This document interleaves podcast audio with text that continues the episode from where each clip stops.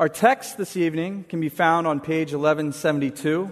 We are going to be in 1 Thessalonians chapter 2, and that's page 1172 in your Pew Bibles.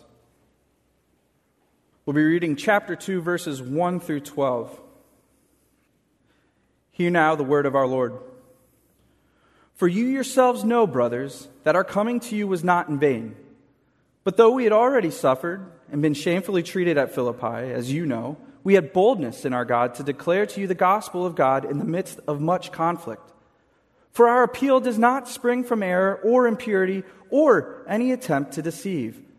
But just as we have been approved by God to be entrusted with the gospel, so we speak, not to please man, but to please God who tests our hearts.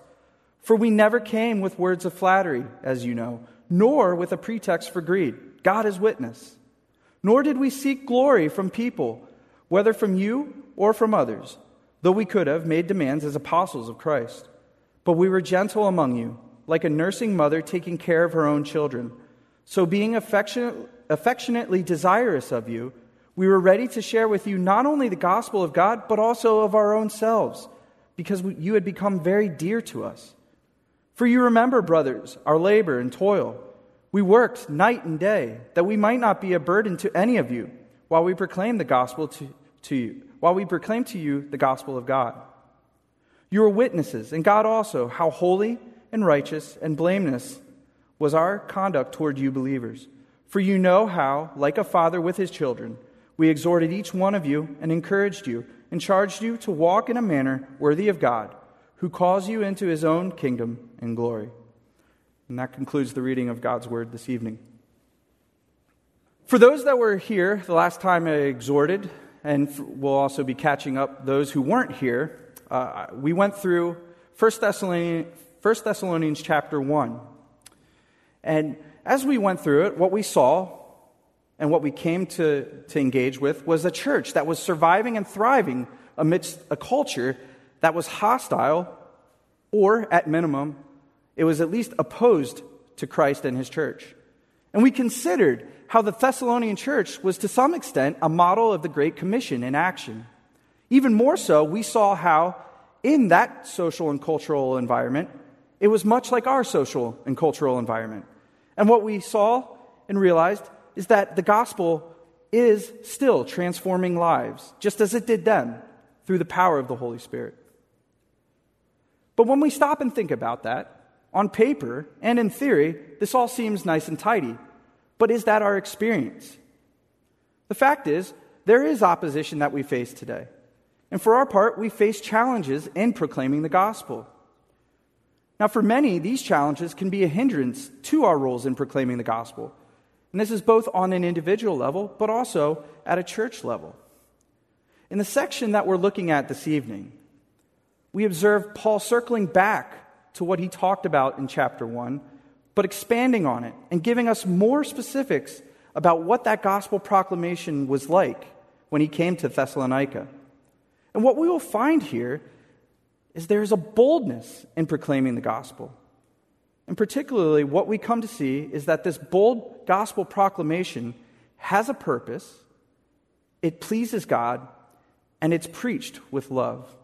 And those are our three points we are working with this evening that is, has a purpose, pleases God, and is preached with love. Now, as I mentioned here in the beginning of chapter 2, Paul looks back and he reminds the Thessalonians of his coming to Thessalonica. Now, for way of reminder, the events that happened there. First, he had gone to Philippi, and at Philippi, he experienced turmoil, he experienced resistance, and include being beaten and imprisoned. After that resistance, he left the city and he went to Thessalonica. And in Thessalonica, after initially having some success, eventually he also started to, to face resistance there too. Now, interestingly, he says here in the very beginning, he says that their coming was not in vain. Now, why would he say that? Why could he say that? Well, obviously, on the surface, we know that he can say that because the Thessalonian church exists, and presumably the Philippian church exists. So, of course, he's seen some fruit of the work that he's done.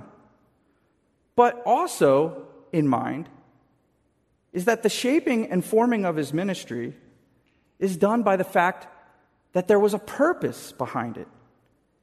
See, he and his associates that were with him, they understood that there was a purpose behind them proclaiming the gospel.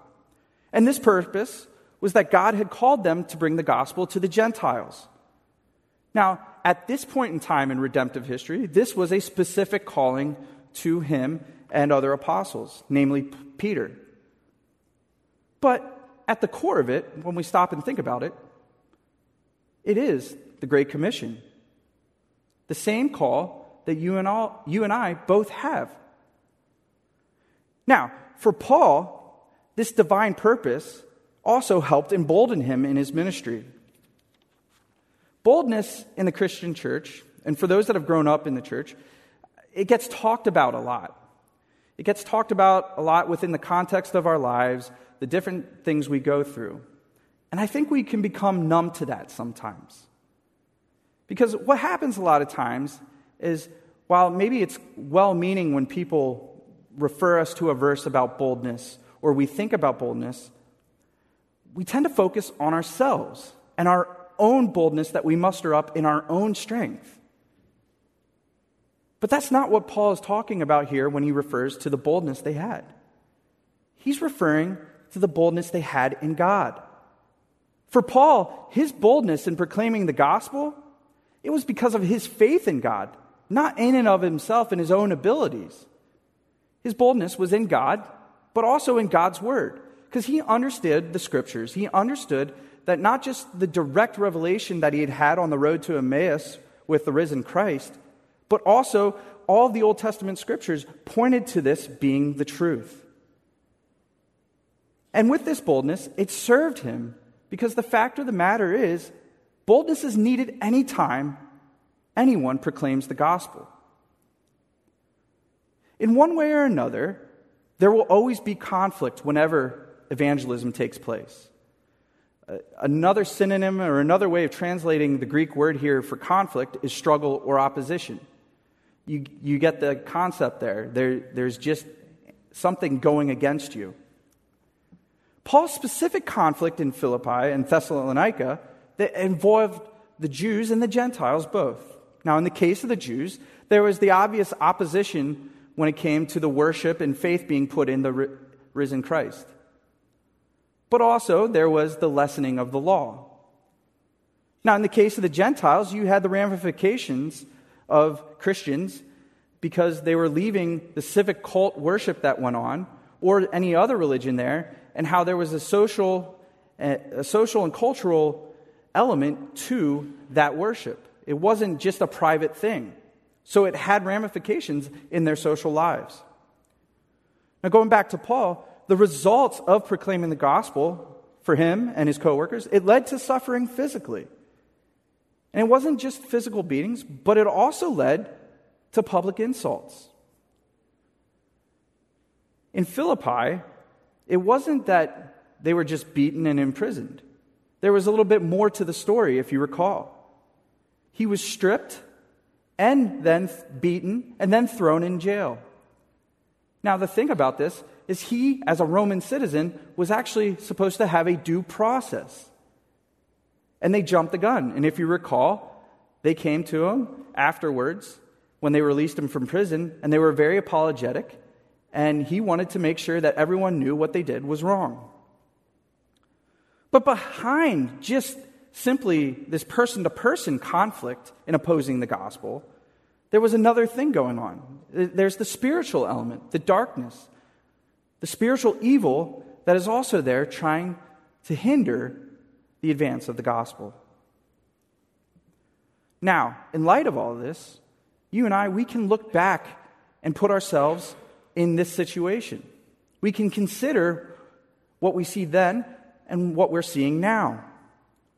We have been given the Great Commission. But almost immediately, a question arises How are we doing when it comes to evangelism?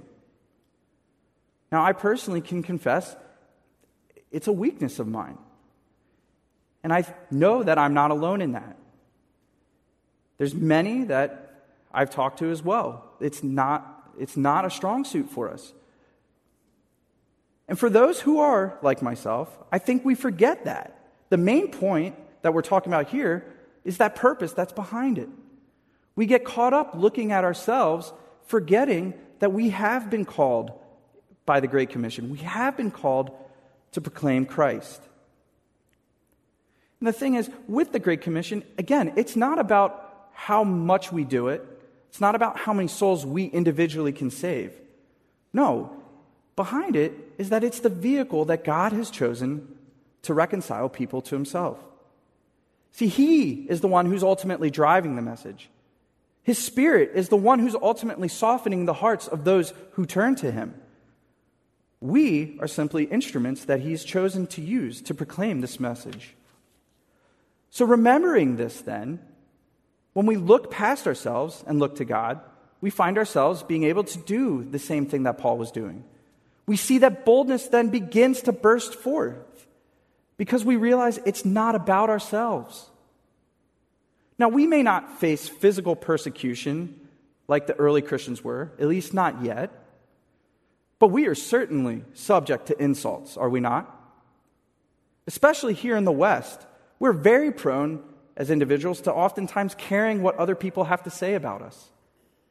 As Christians, we're also prone to, to caring what people have to say about fellow Christians and our own Christian walk. And that brings us to the second point this evening.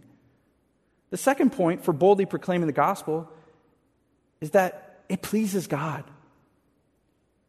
In Paul's ministry, approval from other men and also even from his own heart towards himself. Any sort of approval that was not from God did not matter to him.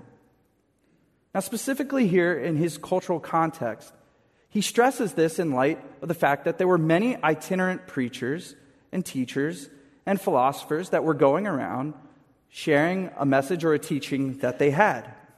And one of the tactics that they used, it was very common, was to say whatever they had to say to earn a hearing of the people, or to get the support of the people, or to cause a desired effect from the people. When we look back in the New Testament, we see that the Jews often used this tactic. Oftentimes, when there was trouble that was stirred up, they were going to the civil magistrate to accuse the Christians of declaring that there's another king. The ironic thing about this is that's oftentimes what got the Jews in trouble in history because they believed in another king and they were raising up against those that were over them.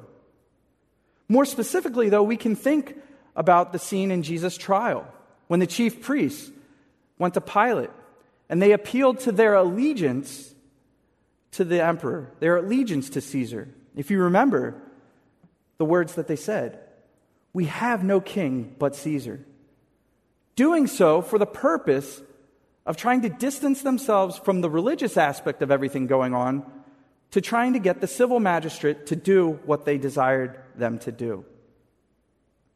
Now, in our walk with Christ and in our evangelism, the truth is God is the standard, and his approval is what matters most. Now, this may seem obvious, but when we step back and we look at everything, for many, what we find is God's approval has become secondary, or at best, it's a co priority in their evangelistic efforts. And Paul was aware of this very fact. He was aware of the fact that it was tempting to try to do other things in an effort to attain a harvest. But he wasn't going to change the message. He didn't change the message. To the Jews, while he might appeal to things that they understood, he was not going to stress and appeal to the law so as to compromise the gospel. Think of Galatians and the issues with the Judaizers that went on there, specifically when it came to circumcision. He wasn't going to let them add any conditions to being a Christian. When it came to the Gentiles, he wasn't going to compromise when it came to the pagan idolatry or the ethics.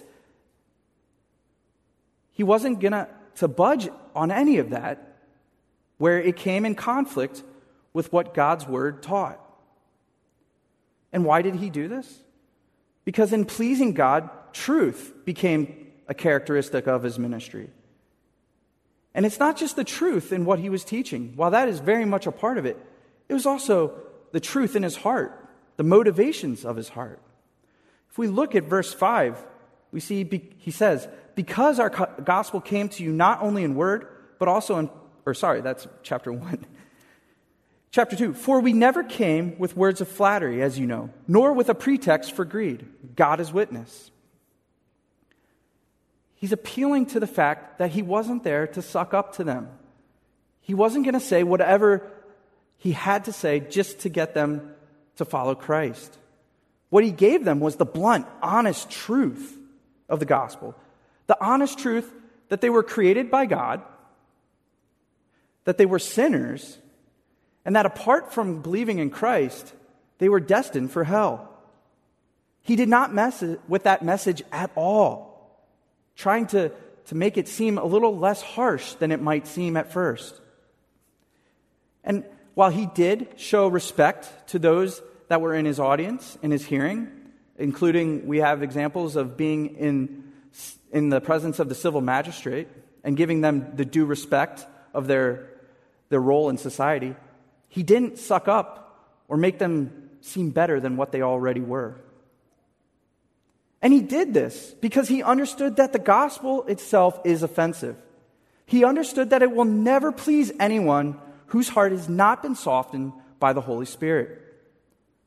Now, if the gospel is offensive and it will not please man, it's certainly not going to bring money.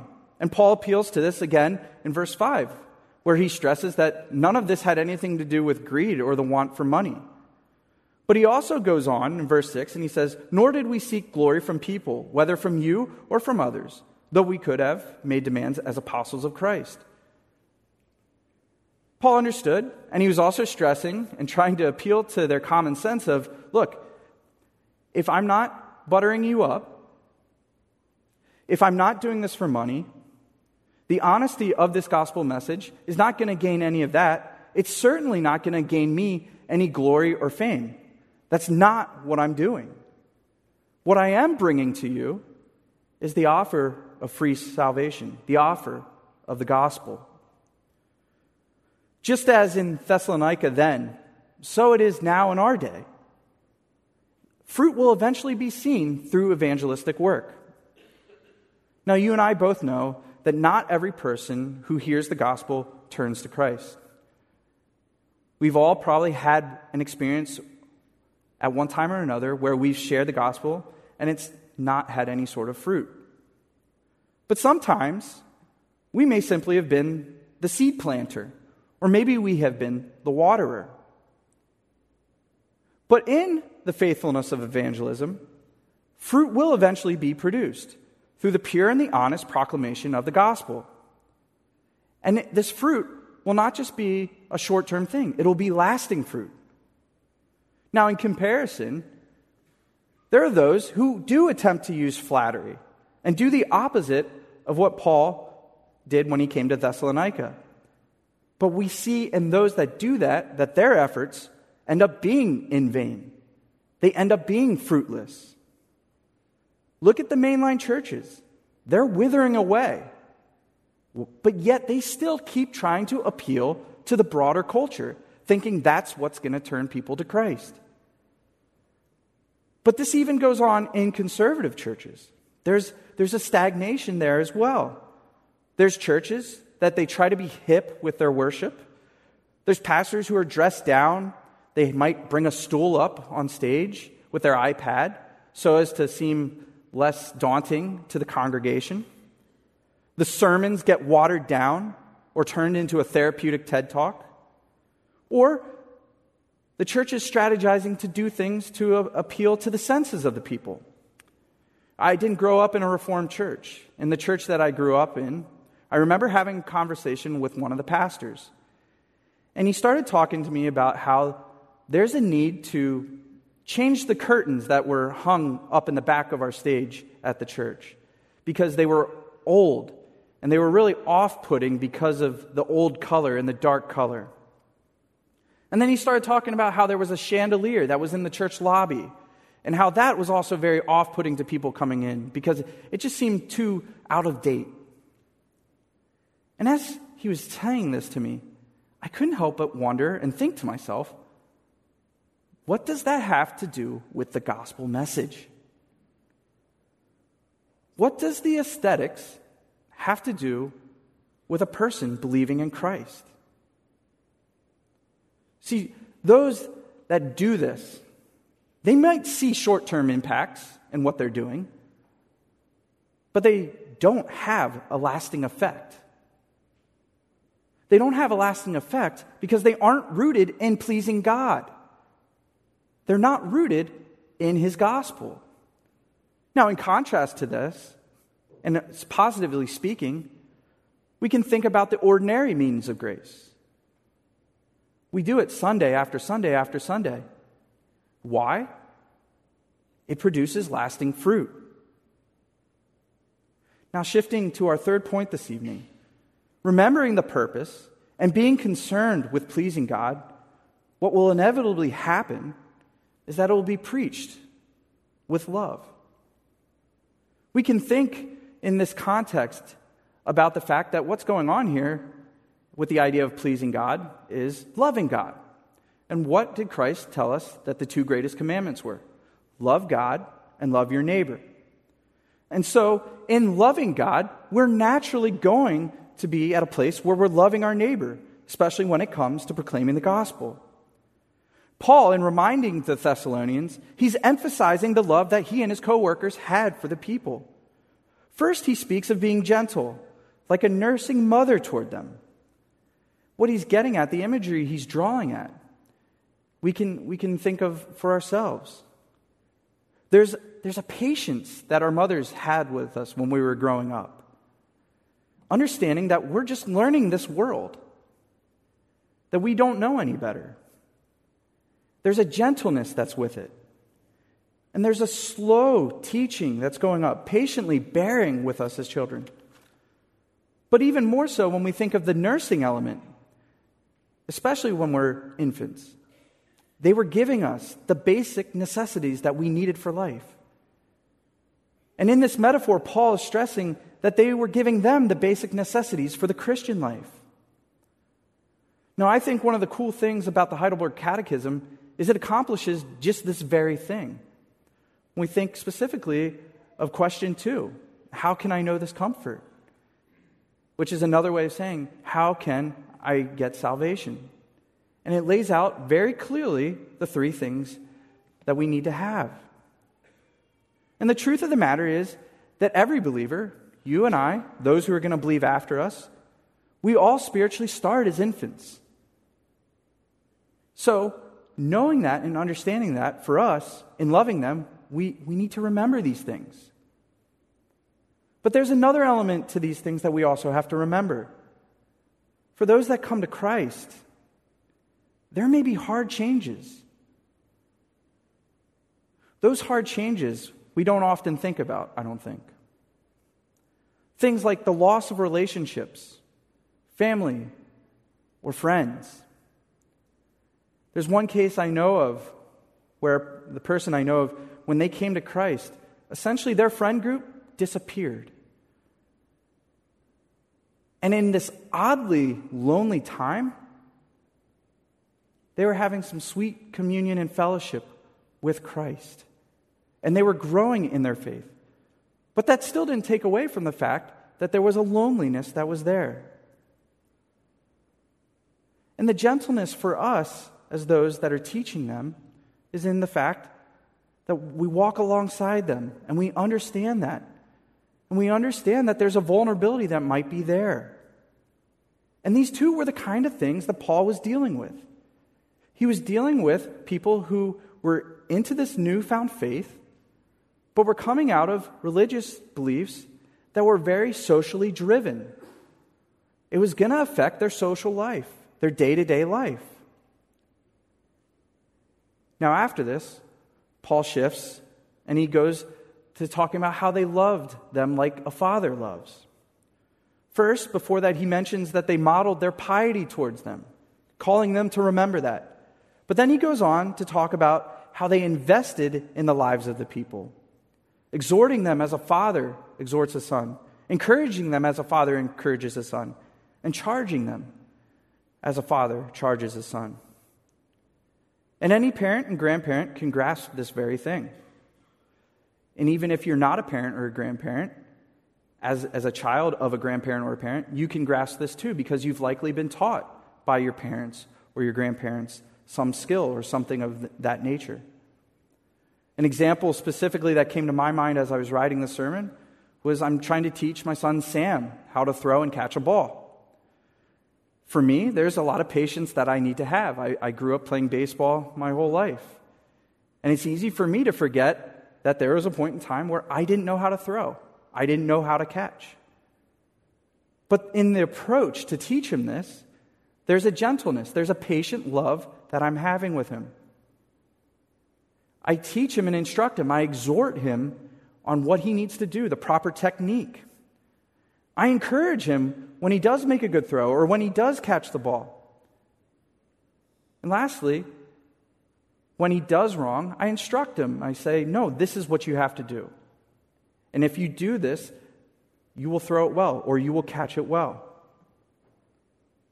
But as we wind down, thinking about this love that Paul showed to the Thessalonian people, and how, for us, as we proclaim the gospel, this love that we should show to these people that we're evangelizing to. We can look back at the purpose, the pleasing of God, and the preaching of love, and we're reminded of someone else. Is this not what our Lord did when he was here on earth?